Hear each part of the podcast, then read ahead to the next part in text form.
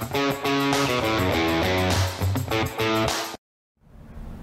Welcome to Bucs Insider Live. Casey Phillips here with senior writer and editor Scott Smith, and we have a week one win to talk about. Yes. Always our favorite on this show. And then we're going to, of course, look ahead to the Saints game. And if you have any questions for us, you can leave those underneath our Facebook Live video. We'll get to those in a minute. So, of course, as always, we just like to start with major takeaways from the game, which is always a more fun segment after a win, you know? yeah, it sure is. Uh, obviously, that was a defensive driven game, and it was a dominant defensive performance, and that's where you, you should begin when describing how the Buccaneers won that game. But honestly, the biggest takeaway for me was that the offensive line performed a lot better than probably a lot of people outside the building anticipated that it would. Now, to be clear, there was plenty of confidence in that line inside the building, and particularly Jason Licht has been outspoken about how the Buccaneers have confidence, particularly in the two young guys, Robert Hainsey and Luke Goedeke, playing center and left guard. And we have talked, I think, on this show about how those guys were drafted to become starters. It was a third round pick on Hainsey. They didn't know if they were going to be able to re-sign Ryan Jensen,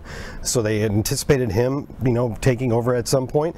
And when they drafted Luke Goedeke in the second round, they said this guy's competing right now for the starting left guard job, mm-hmm. which he won. The offensive line performed very well. They actually ran the ball extremely well. Leonard Fournette did to the left side behind Luke Goedeke and and um, Donovan Smith, and then Josh Wells and tight ends over there as well. Both both of the rookie tight ends did a great job blocking, according to the coaches, and it was just a really encouraging performance by those guys. And I had Luke Goedeke on our Salty Dogs podcast yesterday, and he was he was saying that it was a huge boost of confidence for him and and that's good. Yeah. they feel a lot better moving forward. They got that first game in. It was against a pretty good defensive mm-hmm. front, and they not only held their own, they kind of dominated at times. To me, that's the biggest takeaway from the game. And in a broader perspective, I think it shows that while this team has been passing attack driven with Tom Brady, the best passing attack in the league the last two years.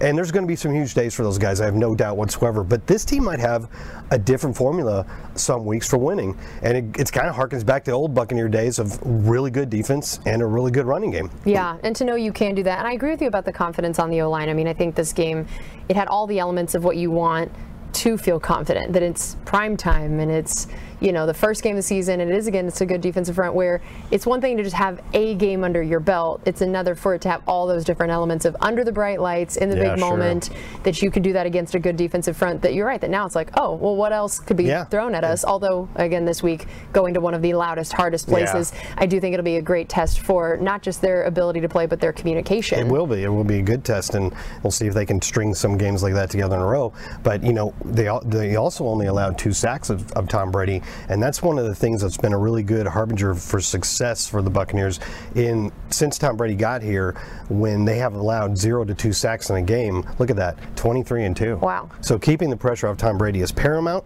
and they did that. I know uh, Brady appreciates it too. Yeah, and now there's you can and they didn't they only committed five penalties. That's been good. They had barely had positive points off of turnovers. It was one each, and we got a field goal, and they didn't, but still it counts. Yep. And then that run 21 plus times. Now, it is very true that that is not always causative, right? Yes. The causal relationship. Winning, yeah. So you run. Right. But I didn't choose 30 plus runs. I mm. chose 21, which is not a ton. I mean that's yeah. that's a normal number. So you can get there without it being game specific. You can run 20 21 times in a game whether you're ahead or behind or whatever. Right. 14 and 3.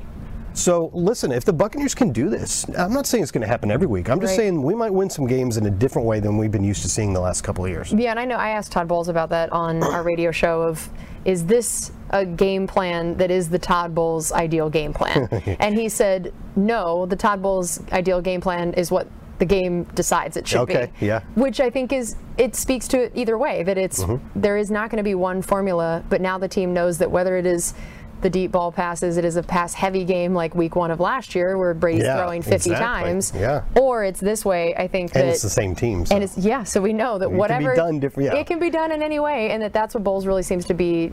You know, harping on is that look, we're not just going to say this is what we do no matter what each game could be different, and now we know we can do it a bunch of different and ways. The key there is that if you have to do it that way, you're capable of doing yes. so.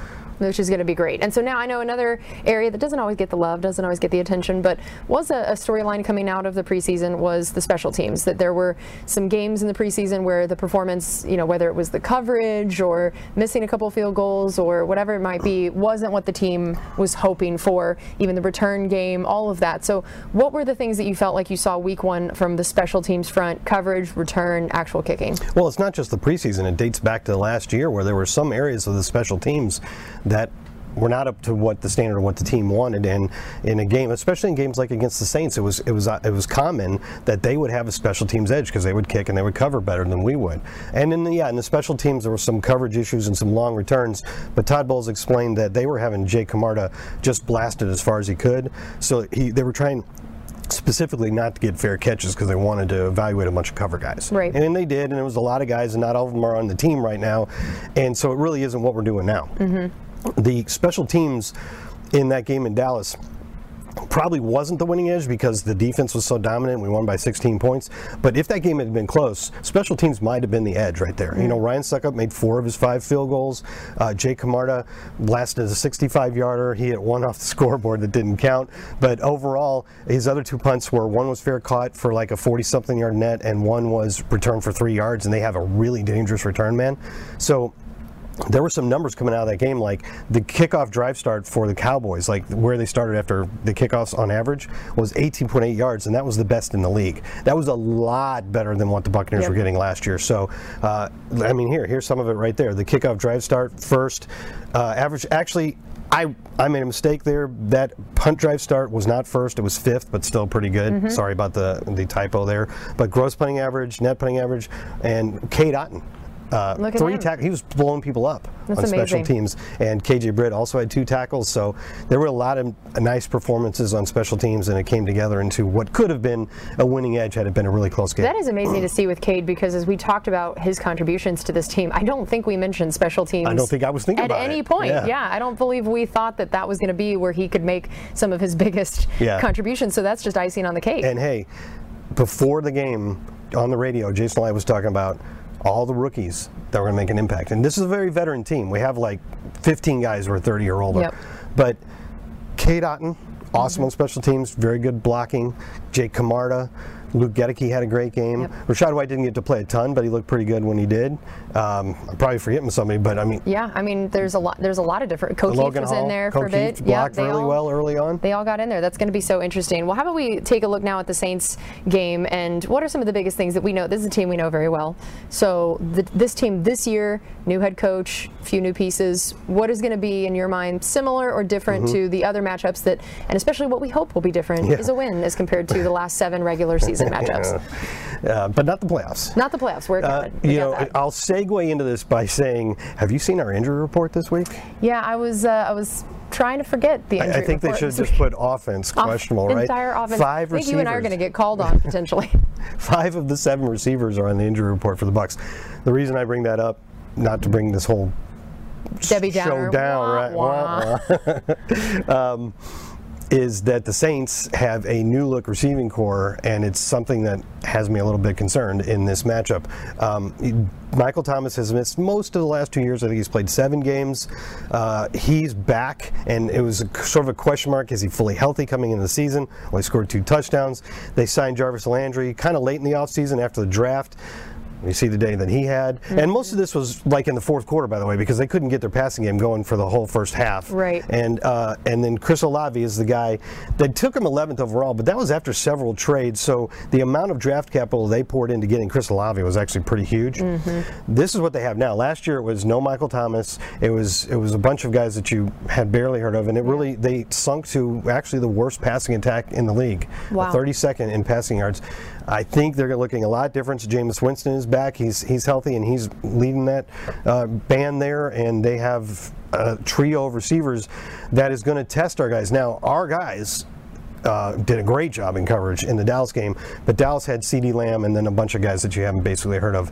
Will it'll be a bigger test now. Carlton Davis and Jamel Dean were great in coverage. Antoine Winfield mm-hmm. did really well in the slot, and I think they're. I, I, know they're up for the challenge, but it is a bigger challenge this week. Yeah. So uh, speaking of that, we do have a uh, Facebook oh, question oh, here. Um, Kyle wanted to know uh, why did Sean Murphy Bunting not get more time in the secondary? Well, he didn't get any actually. Yes. Yeah. Well, he kind of put that. I was trying to make it sound a little bit, a little bit nicer. Okay. Well, because Jamel Dean won the starting job, Antoine Winfield was in the slot, and and before we had three corners playing a lot because you're in nickel a lot, and the third corner was on the field.